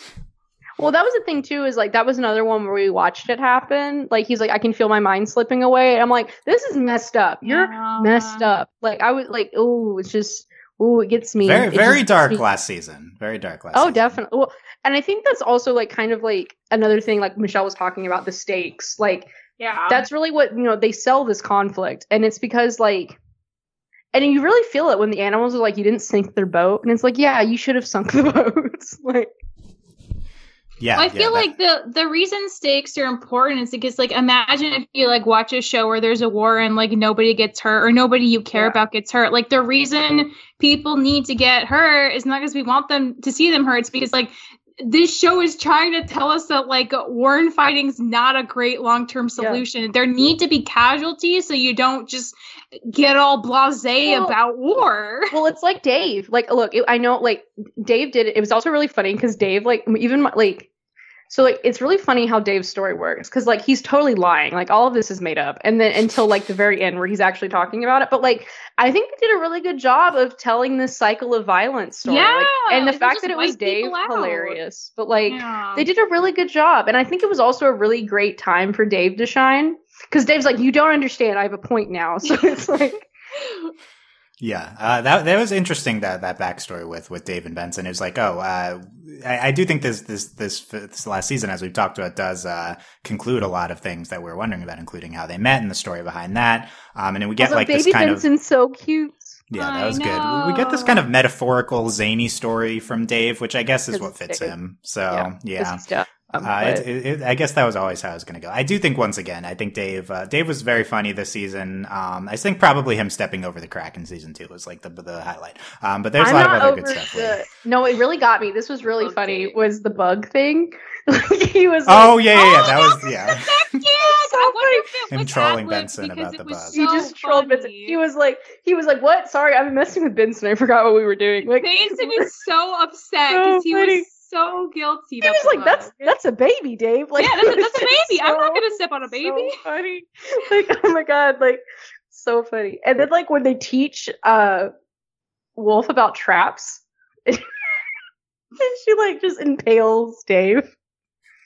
Yeah, I think I want to once again say I think Dion Cole, the voice actor for Dave, is like one of my all-time voice actors. Oh my god! I like, mean, legitimately, like so I mean, an artist. Like it's so funny. And then like when Everything Dave's like, Dave says, he's so like, funny. Yeah, Dave-o, you see, I, I put an O on my. Like when Dave's like, let's have bro night. It's like so yeah. funny. Yeah. There's like, even uh, where he's like with Leo and they're bonding, and he's like, oh, like throw some of my arms, see if you can like reach. Like he's just so blasé about. Well, and then, like, and then Leo's like, I really needed this, Dave. You knew I'd be up all night worrying about Kipo. And Dave's like, yeah. It, he's like, oh yeah, that was totally. Oh yeah, good. yeah, totally. Dave is good. so good. Dave's good. Um, uh, uh, pivot. I would tell what random M V P who the stealth M V P of the season is. Dogue, a character Dogue, I didn't yeah, know who they were uh, this, until this season. Oh my god, wait, uh, I can't believe how far away did this podcast and we haven't brought up the, key, the uh, K-pop narwhal. Well, I'm going to tell yeah, the walls. First of all, the K-pop narwhal, uh, you guys can tell me your opinions, but I was absolutely in love with the K-pop narwhals. That was one of my favorites uh, in oh, the entire thanks. series. Oh no! I came thing- around. I was a little horrified. At first. Okay, so like when it, so like I knew we knew I like I try not to watch teasers, but I knew about them from again Twitter because so this, I was like I was knew the we best were thing them. to release as a teaser I wasn't, performance. I wasn't ready for them to be in episode two, and then my wife was like, "Why? Why?" Like my wife was like, "Not about it." I was completely sold on the K-pop narwhal. She was like, "They have abs," and I was like, "Yeah, that's the uh, best part." Like he's so dreamy. Oh, why was he showing and, like, he's so black- dreamy. What really got me was one, yeah. the song's a bop. Two, like yes. also like it. like they really did it. Like they really like they were literally singing in Korean and English. It was literally like yeah. like the fact that these narwhals are singing in Korean is like literally like the best thing that's ever happened. Like it's.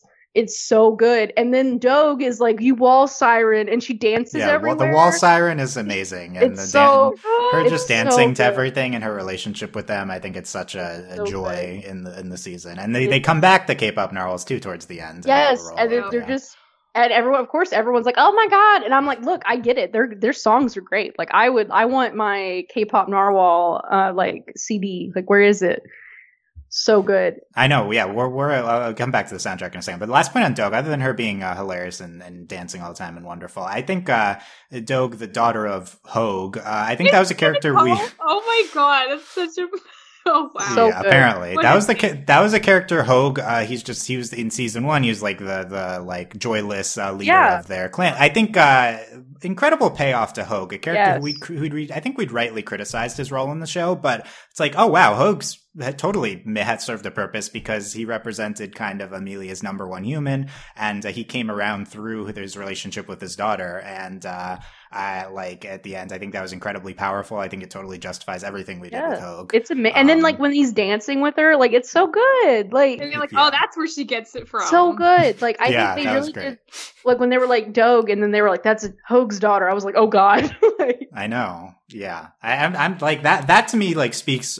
Uh, and we've talked about a lot of incredible like things that like felt complete with the show and felt uh, like it came back and came up in great ways. I've, this to me is like this small thing of this like uh, grumpy kind of side character who didn't seem like they're serving too much of a purpose, ultimately paying off in like an extremely emotionally satisfying way. And he was worried about his daughter the whole time, and that makes yeah. sense. And then of course she was like, "No, you're worried about you," and it was like, "Oh my god, this is so good." And like, and it's funny like how they did it because Dogue is like the dumbest character ever. And I don't mean that she's dumb. I mean that like the concept of her is the dumbest thing ever, and it's amazing. She just dances everywhere. She just like dances, the whole that's it. Like the whole sequence when she's like, I have to think about this, and she like dances for like five seconds. Art, like truly beautiful. Like it's so it's it so good. That is, yeah.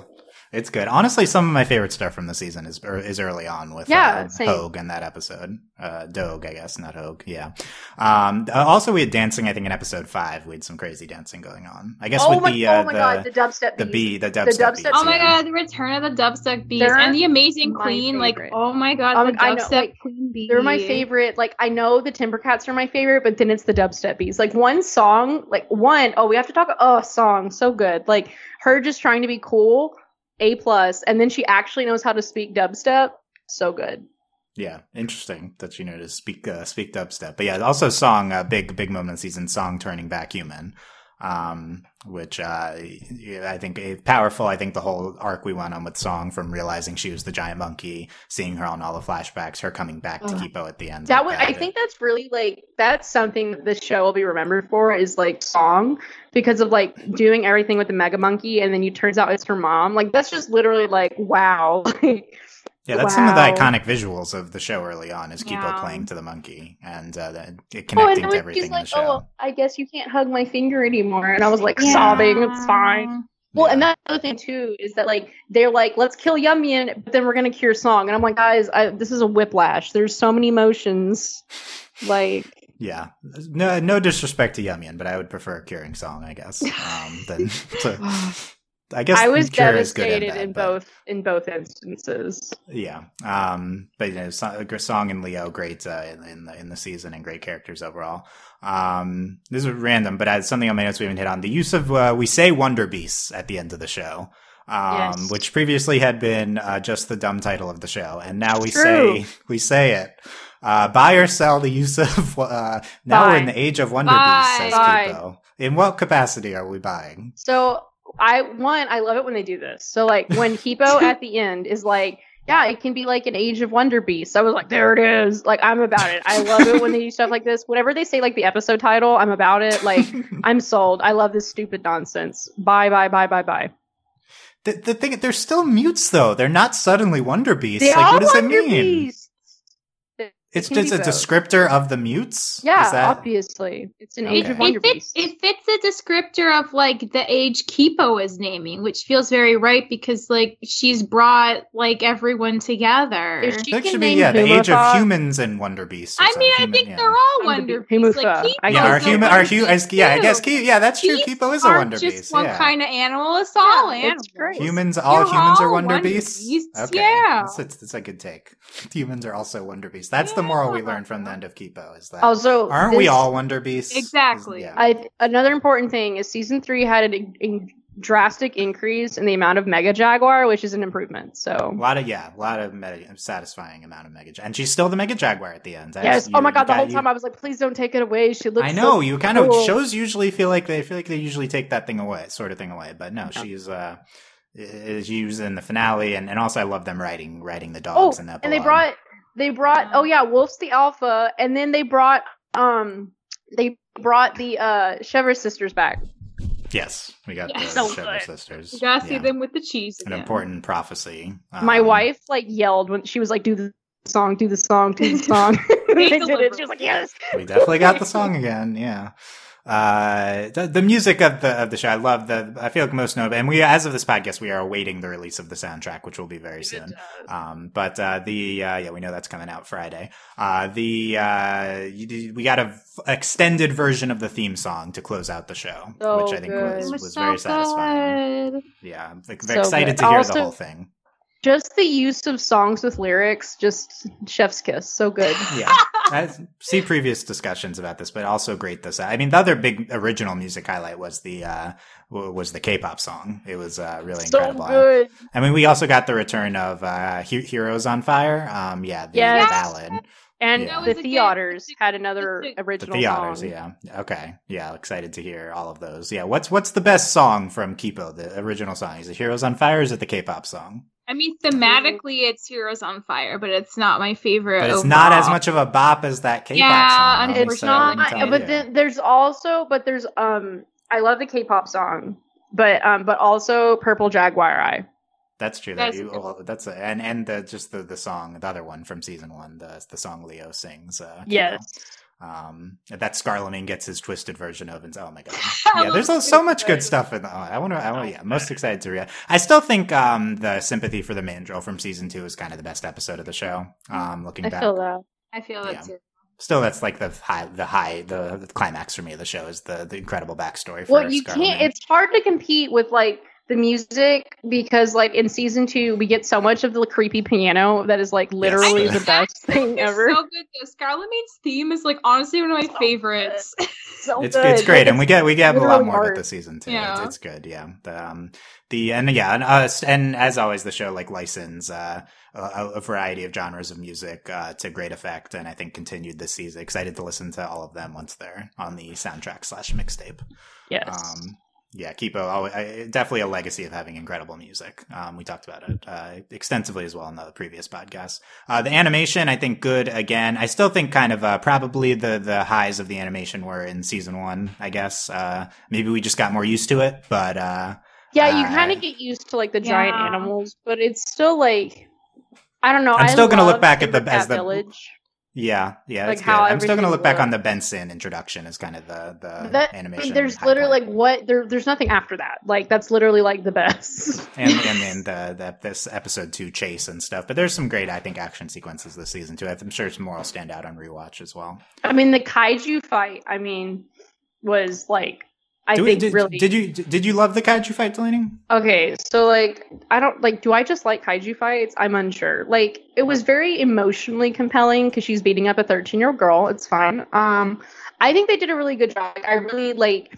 I think the way they did it was really interesting in that they were showing just enough violence, but like when it was really really violent, that we would always cut to them in the mega. And but then I think the use of like the water, like I think it was really like I think it was really interesting. Like, it was a really like compelling fight, and of course, and it was a different kind of fight. Like there was, you know, we didn't have the anime lasers, which you know, so like it was a different kind of kaiju fight.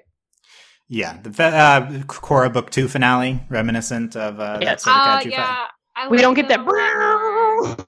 Like um, too laser. Look, I think like, this was really well done, this kaiju fight. But I'll say, if I if I never had to see another kaiju fight outside of Pacific Rim or things that are about kaiju fights, then I'd be okay.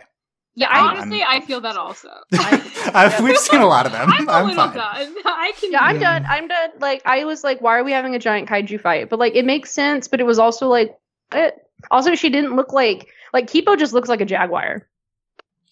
Uh, very Atlas robot move in Voltron to have oh, her trans- transform true. into a giant wall- two-headed walrus at the end. Um, yeah, that was, like, she looked more human than I was expecting.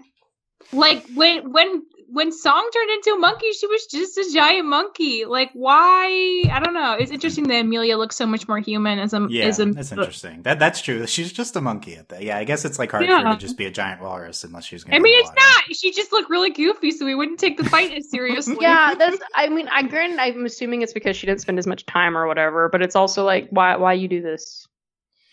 Yeah. Um, yeah. It's, I, I just wasn't, ex- I mean, I don't know. I don't, I don't, I'm not going to look back on it as like a huge negative or anything with the kaiju yeah, fight. Yeah. And it's very well done. It's just it was like, uh, very it, surprising. Like when she turned into the walrus, I was like, what? I think, yeah, I think the act of her doing that is, that is pretty interesting. We, like, we assumed she was taking that, um, to just like to stop Kipo, but yeah, no, she, she just Kipo. wants to do it on herself. And just like, that's such a wild card move for someone. It was, it was you. like, That's the other thing I really appreciate about Kipo is that several times Kipo like legitimately shocks me. Yeah. And yeah. I'm like, what? And, and and not in a way that's like you couldn't have predicted this, but like in a really legitimate way. Like in an like I feel like it felt earned that I was shocked. I think so. I think that was. I think it was a very interesting direction to take the character. Her kind of changing her mind on that, and the the the dynamic of her losing her people at the end and her being desperate and stuff. Maybe, you know, Lotorish, I don't know. Similar situation, I guess. Um, look, sorry for all the Voltron comparisons. It's a Studio Mir DreamWorks show that had a giant kaiju fight at the end. Okay, I'm it's uh, the same. Guess, it's sorry, it's we have to. Not the not the same, but uh, look, there's a lot of Del- Delaney. Is anything? She-Ra a kaiju? No, don't say Min- that. No, no. Mi- mini kaiju, mini kaiju. No, yeah, the big lady, they're different. What, what is a kaiju unless it's something that's bigger than you are to start with? She's yeah. an eight-foot-tall warrior princess. Mm, sounds like a kaiju. Eight, eight Can't believe it's not. It's not, not eighty feet. Can't believe you, you brought out the "Is She-Ra kaiju" take at the end. Wow, what a yeah, take! Uh, we, she jumps out of the ship and she just destroys spaceships. Sounds a lot like kaiju to me. Sounds like a powerful person. That's not kaiju. Uh, well, so if, if, if, if it's then Mega Jaguar is a kaiju if uh, She-Ra's a kaiju. Exactly. Um, which I guess, I guess if Narwhal, uh, you're welcome, Michelle. Robot a transformer. I can't live in this world. Come on, we need more transformer. What are you talking about? We're doing Voltron universe, not the trans. Okay, Delaney. I know they are. Delaney, what? Anything else from the season on your mind? Like, legitimately, I really loved this season. I love Kipo. It's one of my favorite shows ever. Um, I can't wait. I'm actually really excited to rewatch it. I think it's just a really beautiful story, and it means a lot to me. That's wonderful. Yeah, I think we got that from the podcast. You did a great job of expressing what it meant to you. Yeah, and I think Kipo is uh, as strong of a rewatch show as any. Like, just yeah. go go binge the thirty episodes. Like, like I don't like, like rewatching story. things, and I'm like, I'm gonna rewatch Kipo. Yeah, I want to see how it plays all together too. I mean, this is this yeah. is as close of a viewing experience as we got to it all together, just because it aired within the span of ten months, all the no, three seasons. But... Absolutely. Yeah, I guess that's DreamWorks' move. All of She-Ra aired within a year and a half of each other, too. Um, interesting. Uh, but I don't know. I mean, I think this was, if, if, it would have been nice if Kipo was spread out more, but also it's like a, com- a complete connected story. So it is like, uh, yeah. it is nice to also get it close to each other.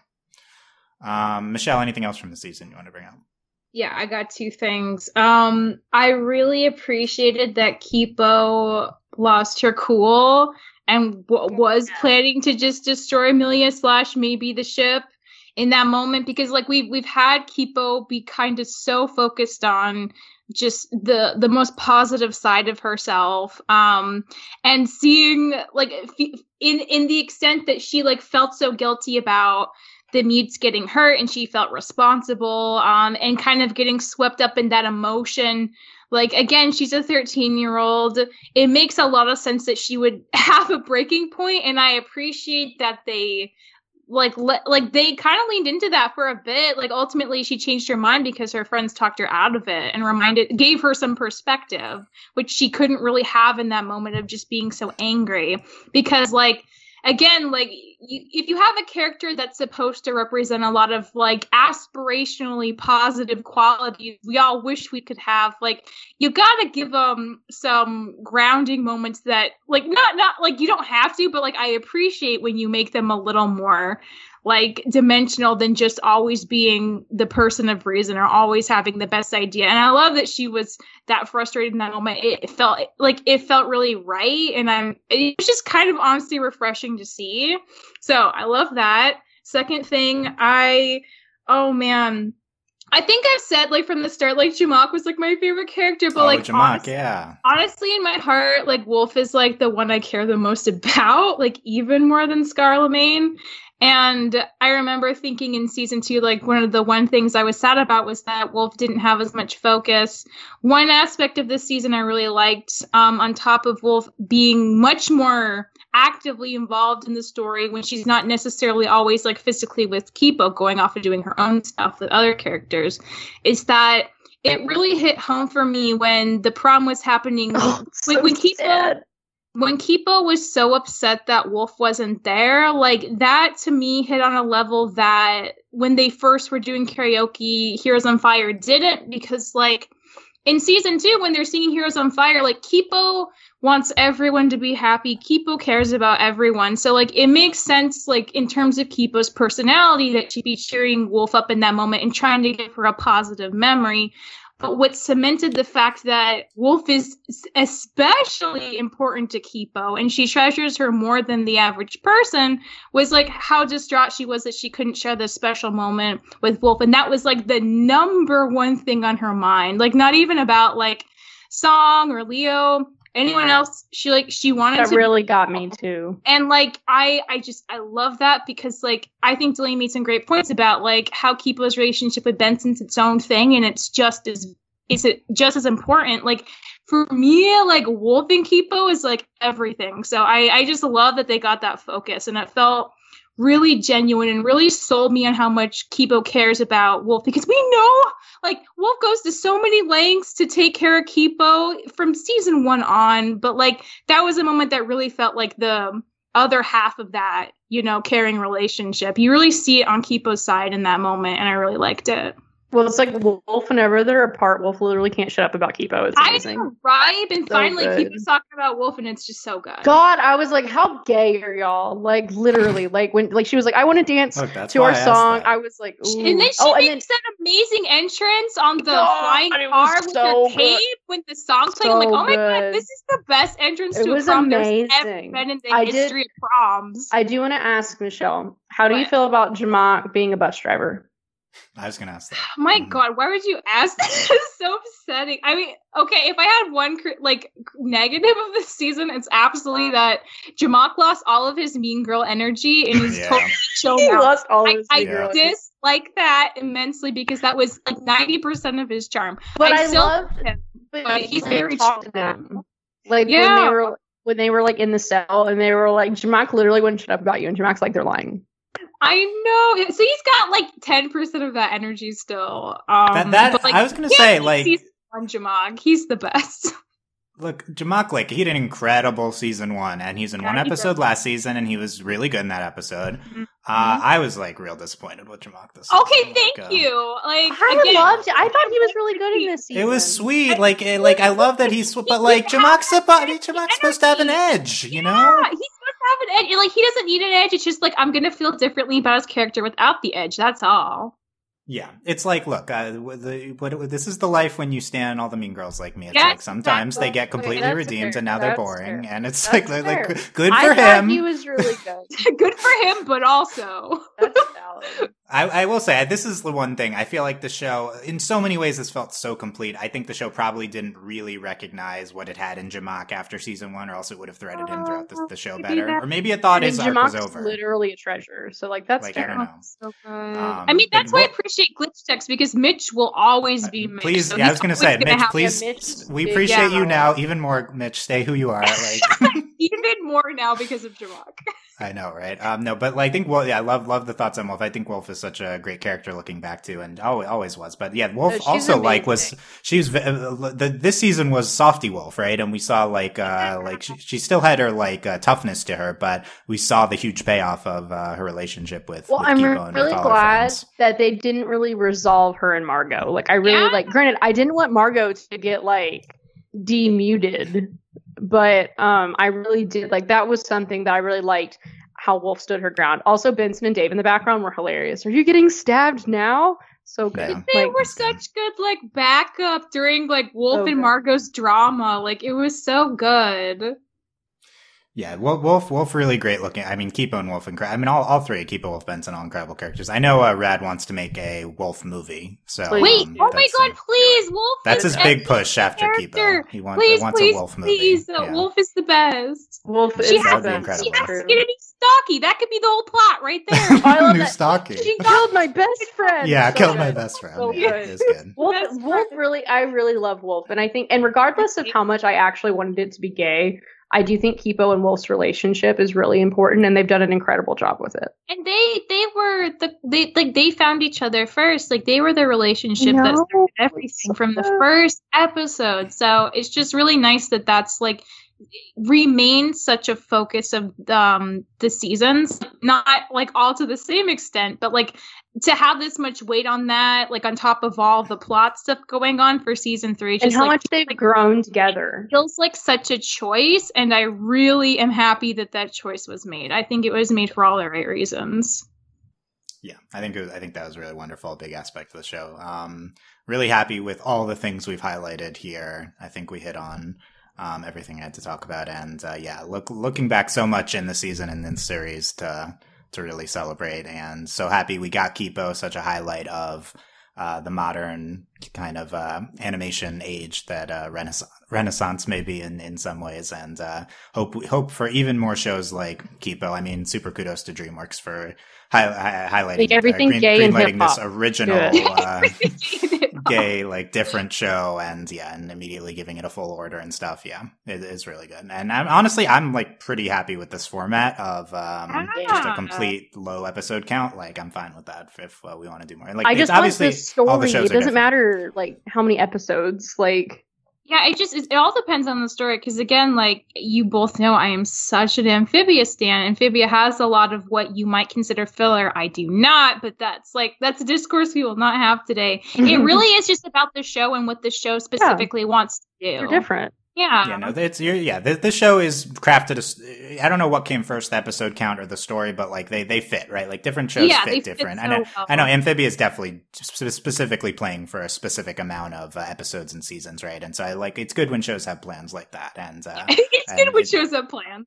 Yeah, you know, some shows don't. That's fine. We like that. It's good. Directions, but, um, yeah, lo- so happy what we got from Kipo. Um, so congrats to all of the crew on a really incredible show that I think uh, will definitely stand the test of time for animation audiences, hopefully audiences in general, hopefully more people even check out Kipo um in the future, kind of like what happened with Avatar, is it only like doubled and exponentially grew in size um after yeah. the show ended. Um yeah and uh let it let us know all your thoughts on the Kipo final season anywhere you can leave a comment at overly animated dot com. Find all the ways to contact us there. Um, let uh consider supporting us on Patreon at patreon dot com slash overly animated. Thanks to our current patrons, especially our patron of the podcast, Otaku Guy zero one, and thanks as always to our patron executive producers Ryan, Steve, Alex, Beatrice, Hugh, Michael, Needle, and Phonation. Been a lot of fun covering Kipo. Um, hard to believe it's already over too. Um, yeah, we'll see. I'm gonna miss it. Excited, excited to rewatch it too though. So, um, it's been fun. Thanks you for listening, guys. We'll see you next time. Bye. Bye. Bye.